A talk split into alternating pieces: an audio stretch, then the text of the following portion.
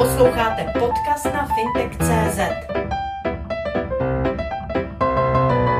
Vzhledem k současnému vývoji veřejných rozpočtů, jak je na tom Česká republika, pokud by chtěla splnit svůj závazek přijmout euro? Jedním z těch důsledků rozvratu českých veřejných financí je bohužel i to, že jsme některá maastrichtská kritéria v tuhle chvíli přestali plnit, což je poměrně velký problém, že my jsme svaz, který je přesvědčen o tom, že by nám vstup do eurozóny jako ekonomice prospěl, a zároveň jsme svaz, který vidí euro jako cíl, nejenom kvůli tomu cíli samotnému, ale i kvůli té cestě. Jinými slovy, státy, které aspirují na vstup eurozóny, mají určité úkoly, které by se měly plnit, a my v tuhle chvíli prostě patříme ke státům, které i kdyby euro přijmout chtěli, jakože ta politická vůle je skutečně velmi malá, bohužel, tak bychom toho nebyli schopni. Která ta maastrichtská kritéria v tuto chvíli neplníme, zejména? Tuším, že to je v tuhle chvíli rozpočtový deficit primárně, myslím, že také inflace, a jestli jich je ještě víc, tak se omlouvám, ale myslím, že tohle jsou, tohle jsou ty dvě hlavní. Jak dlouho může trvat, než se vlastně dostaneme do stavu, kdy ta maastrichtská kritéria budeme plnit, vzhledem k tomu, jak je nastavená konsolidace veřejných rozpočtů, jak vlastně se nám to případné přijetí eura z hlediska těchto podmínek vzdálilo? Já si myslím, že se nám vzdálilo poměrně výrazně, speciálně když se podíváme na to, s jakými konsolidačními plány jdou do voleb jednotlivé strany. Myslím si, že dá do pořádku veřejné finance s tím, jak nám roste, rostl rozpočtový deficit a státní dluh, nebude vůbec jednoduché, a rozhodně se tady bavíme o několika letech. A samozřejmě všechno ale bude záviset na tom, jaká se podaří složit po vládách koalice. Protože si dokáže představit koalice, které to ani nebudou považovat za nějaký velký problém, to znamená nebudou dělat moc pro to, aby ten problém byl brzy vyřešen, ale zároveň se také dovedu představit koalice, pro které skutečně ten stav veřejných financí bude tématem, a udělají všechno pro to, aby byl, aby byl ten problém eliminován. Ale jak říkám, záleží to na tom, jak dopadnou volby v tuhle chvíli. Kde jsou podle vás ty hlavní přínosy eura? Euro je jenom měna. To znamená, jestli od něj někdo očekává, že z nás udělá Německo, nejkonkurenceschopnější ekonomiku v Evropě, tak myslím, že až vstoupíme do eurozóny, vstoupíme-li tam, tak bude zklamán, protože to z nás rozhodně Německo neudělá. To je úplně závislé na jiných faktorech, jestli to takhle silná konkurenceschopná ekonomika nebo ne, ale zároveň to platí na druhou stranu, to znamená, nic z nás neudělá Řecko, před několika lety ještě bankrotující stát, je to prostě jenom měna. O tom, jak jste, jak jste silná ekonomika nebo slabá, rozhodují úplně jiné faktory. Z našeho pohledu tedy je to jen jakési zjednodušení toho podnikání, protože my jsme exportně orientovaná ekonomika, a ta neustále volatilita české koruny vůči euru, exportérům, kteří jsou schopni velmi těžce predikovat, způsobuje velké problémy. Takže tohle by odpadlo. A potom samozřejmě takové věci, jako je směna koruny. My každý rok platíme několik miliard korun pouze za tu hloupou směnu mezi korunou a eurem, a to jsou určitě peníze, které bychom mohli využít mnohem smysluplněji. A třetí důvod je, řekl bych, politický, protože je poměrně jasné, že to rozhodovací centrum v Evropě, poté co odešla Velká Británie, která se starala o to, aby se bez ní, to znamená bez země stojící mimo eurozónu, nic důležitého v Evropě nerozhodlo. Ta země je pryč. A to center of gravity, jak se říká v angličtině, to rozhodovací centrum se čím dál tím více, o tom jsem přesvědčen, bude stěhovat do eurozóny, to znamená především do Francie a do Německa. A my si musí, prostě musíme vybrat, buď to budeme, jak říkají Britové, u stolu, anebo budeme na stole. A já si myslím, vzhledem k tomu, jak nás eurozóna a i kurz eura významně ovlivňuje a jak se ne všechno v eurozóně dělá dobře, že bychom měli být u toho a přispět k tomu, aby se to dělalo lépe, nežli být vydáni na pospas těm důsledkům té ne vždycky úplně šťastné politiky jako země, která stojí mimo. Ten názor na přijetí eura není vždy jednoznačný. Pomohl by si příkladem z Německa, kde roste celkem rychle inflace a němečtí ekonomové upozorní na to, že by Evropská centrální banka měla zasáhnout a udělat něco s úroky, ale vstupují do toho samozřejmě zájmy ostatních zemí, které na tom zas takový zájem mít nemusí. Není toto nevýhoda, není toto riziko v případě, že bychom do eurozóny vstoupili? Určitě vždycky něco získáte, vždycky něco, vždycky něco ztratíte, ale zrovna když se podíváte na tohle, tak máte pocit, že je u nás nízká inflace. Já nemám pocit, že by u nás byla nízká inflace, a to si o tom jsme schopni rozhodovat sami. Takže myslím si, že ta naše národní suverenita, kterou se mnoho lidí tolik zaštiťuje, daná tou korunou, je, je možnost nebo síla, jejíž reálné využití je bohužel v té reálné ekonomice poměrně, poměrně omezené. Ať už se to týká vývoje kurzu, potažmo naší nezávislosti vůči euru. Když se podíváte na dlouhodobou korelaci mezi, mezi silou eura a silou koruny, tak ta, ta je docela vysoká, a stejně to platí o té inflaci. Prostě jsme mimo eurozónu a podívejte se na naší inflaci. Když bych se zeptal zcela jednoduše, má smysl lpět na koruně? Já si myslím z těch důvodů, které jsem uvedl, že, že ne. Znovu říkám, nepřeceňovat to, je to zjednodušení. A, a dobrý je příklad Slovenska, pokud by se někdo bál, co by to s námi udělalo. Slovensko ten experiment jako slabší, menší ekonomika, navíc úplně v hloupé době do eurozóny vstoupilo. A ta zkušenost je veskrze pozitivní, o čemž jasně svědčí průzkumy veřejného mínění. V České republice je sedmdesát procent obyvatel, kteří nemají s eurem žádnou zkušenost, nikdy jim neplatili, nedokáží si představit, co to v praxi znamená proti přijetí eura, pouze třicet procent pro. A na Slovensku, kde Slováci s tím eurem platí, vědí přesně, co znamenal přechod ze slovenské koruny na euro, vědí přesně, že ty, to strašení zdražením je totální nesmysl, což to Slovensko ukázalo. A výsledek je takový, že v dnešní době je téměř sedmdesát procent Slováků jednoznačně pro euro, už by se nikdy nechtěli vrátit ke slovenské koruně a pouze třicet procent proti. Jak vidíte budoucí vývoj eurozóny, nemyslím jenom z toho ekonomického pohledu, ale i z toho politického pohledu, protože samozřejmě objevují se hlasy, mohou se někdy jevit jako extrémní, že eurozóna nemusí vydržet. Jak vy vidíte vlastně tu stabilitu eurozóny a eura jako takového? Víte, v dnešní době té velmi zvláštně fungující globální ekonomice, kde už dluhy nic neznamenají a kde se tisknou peníze jak, jak na běžícím pásu, se mám pocit, jedná především o to, jestli nějaké soustátí, nějaký celek, nějaký národní stát má důvěru investorů finančních trhů nebo ji nemá.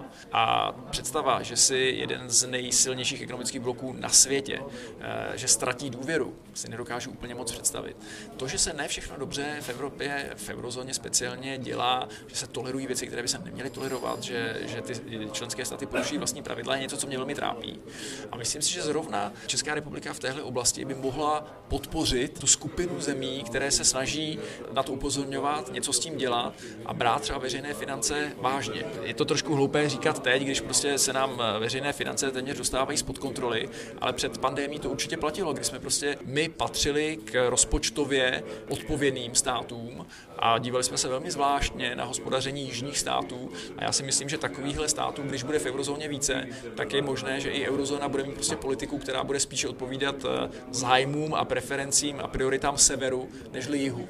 A vzhledem k tomu, že jsme opravdu prostě na Evropské unii, evropském vnitřním trhu totálně závislá ekonomika, přes padesát procent exportu jde do eurozóny, osmdesát procent jde na vnitřní trh Evropské unie, tak si opravdu myslím, že je pro nás lepší být u toho a pomáhat těm stejně zodpovědným, stejně pragmatickým, zdravě kritickým státům, aby se to dělalo lépe, nežli stát mimo a jenom prostě pasivně přijímat důsledky jejich ne vždycky úplně šťastného rozhodnutí. Máme tady eurozónu a máme tady Evropskou centrální banku. Jak hodnotíte vlastně reakci Evropské centrální banky na loňský rok, kdy byl významně poznamenán pandemií covid devatenáct a vlastně na její kroky na podporu ekonomiky a zároveň i na ten letošek?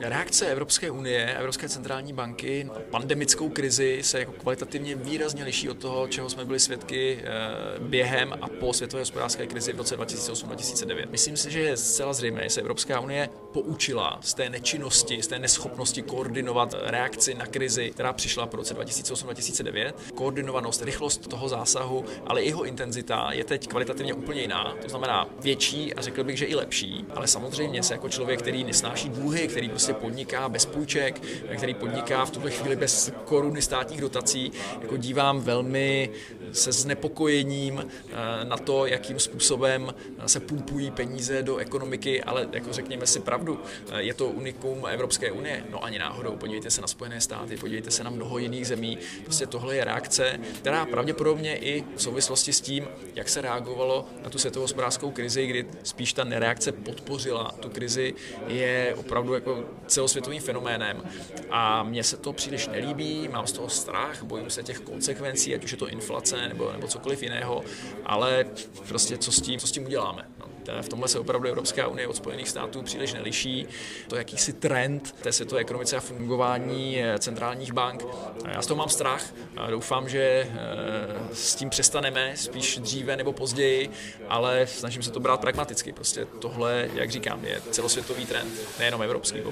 Svaz průmyslu a dopravy absolvoval sérii jednání se zástupci parlamentních stran s výjimkou sociální demokracie. Jaký názor na možné přijetí eura v těchto stranách panuje?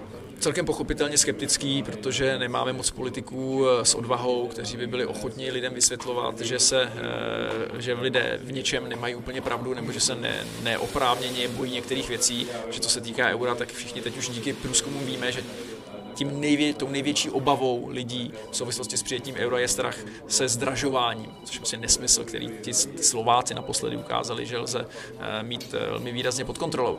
Ale prostě máme politiky, kteří čtou veřejné mínění a potom se podle něj orientují, nikoli politiky, kteří jsou přesvědčeni o tom, že by něco bylo dobré pro stát nebo pro ekonomiku, a přestože se to lidem nelíbí, tak by to začali prosazovat.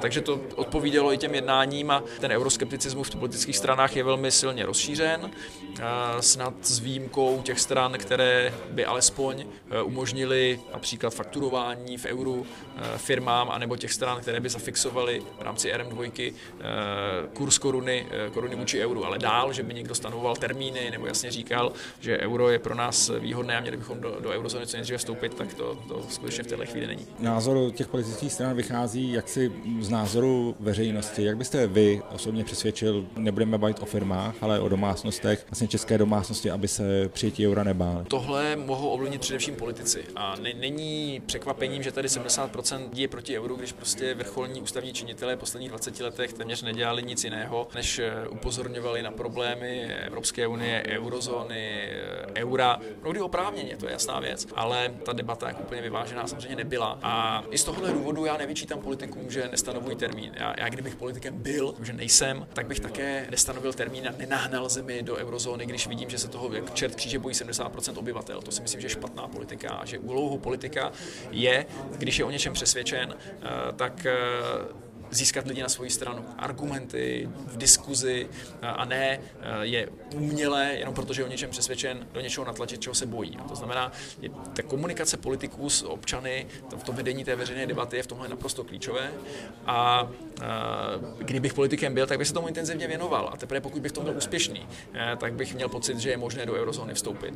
A to, co mě na tom vadí, je, znovu opakuji, ne to, že nestanovují politici termín a, a nevstupujeme do eurozóny, ale to, že nechávají, že se lidmi nemluví o tom, že nevedou tu debatu kvalitní veřejnou a nechávají lidi prostě bát se nesmyslů, nechávají na pospas těm dezinformacím a předsudkům, které jsou neopodstatněné. Prostě nejlepším příkladem je, je to zdražování. A, a nebo to, že budeme muset platit dluhy někoho jiného, když víme, že uvolnění těch evropských prostředků se hlasuje jednomyslně. To znamená, Česká republika, kdyby nechtěla nějakému krachujícímu státu pomoci, tak zvednutím jedné jediné ruky našeho premiéra by celou tu pomoc mohla zablokovat, takže nemusíme nikoho zachraňovat, kdybychom nechtěli. Notabene jsme bohužel v tuhle chvíli země, která možná by něco takového potřebovala sama, že pokud se nám nepodaří stabilizovat veřejné finance, tak možná ještě budeme rádi, když nám někdo pomůže. To, že nejsme členem eurozóny, tu pomoc může někdo budoucnu nakonec komplikovat. Čistě hypoteticky, kdyby se v tuto chvíli stala aktuální otázka přijetí eura, jak moc silný impuls by to podle vás byl do společnosti a do ekonomiky? Co by to té pozitivní rovině mohlo přinést? Ušetřilo by to pár miliard ročně na, na směnách, koruny za euro a obráceně, exportérům by odpadly problémy s volatilitou kurzu, nemuseli by se pracně a draze zajišťovat vůči, vůči tomu měnícímu se kurzu a Česká republika, řekl bych, by se zase v rámci Evropské unie dostala do toho tvrdšího jádra, kde se opravdu rozhoduje o té budoucí podobě, nebo bude rozhodovat o té budoucí podobě Evropské unie. Takže, jak říkám, jako to by z nás neudělalo Německo, neudělalo by to z nás Řecko, nedošlo by k ničemu jako závratnému, akorát by to ulehčilo mnoha lidem, mnoha podnikům práci, ušetřili bychom nemalé prostředky a měli bychom v Evropě silnější slovo. Sledujte fintech tečka cé zet.